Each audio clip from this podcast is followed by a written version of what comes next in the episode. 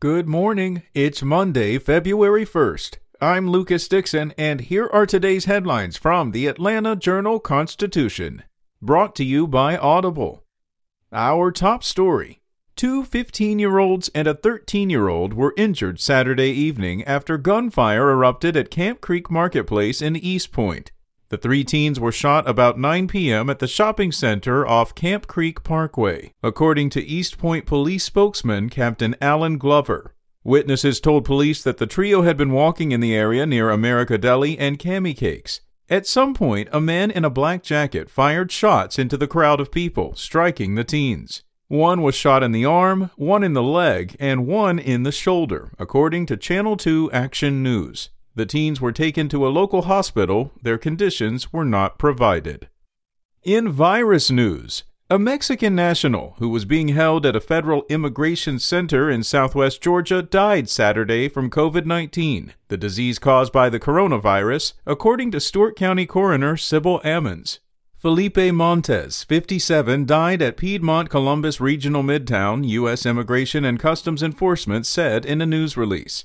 ICE also said his preliminary cause of death was cardiopulmonary arrest, secondary to complications of coronavirus disease. Montes was admitted to the hospital on January 10th, two weeks after federal immigration authorities took custody of him, ICE said. Montes is the fourth Stewart Detention Center detainee to die from the disease. Located just outside of the small city of Lumpkin, the facility has recorded 474 confirmed cases of COVID 19 the second highest of any ICE facility in the nation. Only La Palma Correctional Facility in Eloy, Arizona has tallied more cases at 544.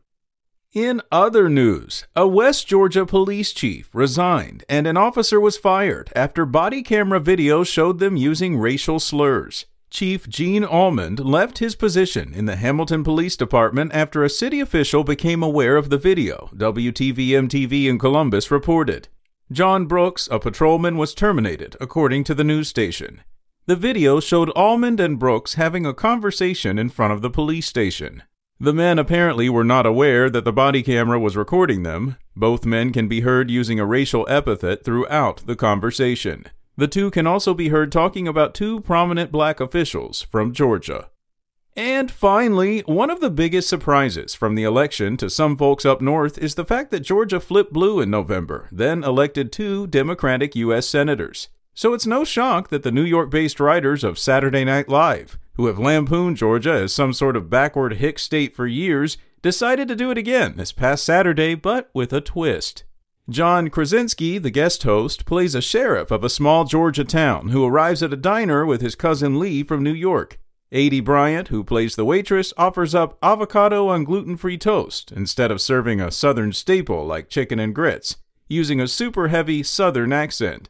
She also criticizes CNN for its corporate neoliberal both sides nonsense. Just give me my Rachel Maddow on MSNBC any day. That's all for today. Check back each weekday morning for more from the Atlanta Journal Constitution or go to ajc.com. Have a great day. Start your 2021 journey with more of what you love, all in one place with Audible. The Audible Plus catalog gives you access to thousands of select audiobooks, podcasts, Audible originals, and more. So whether you're looking to be informed, entertained, or just laugh a little more this year, enjoy 2021 with Audible. And your first 30 days are on us when you sign up at audible.com.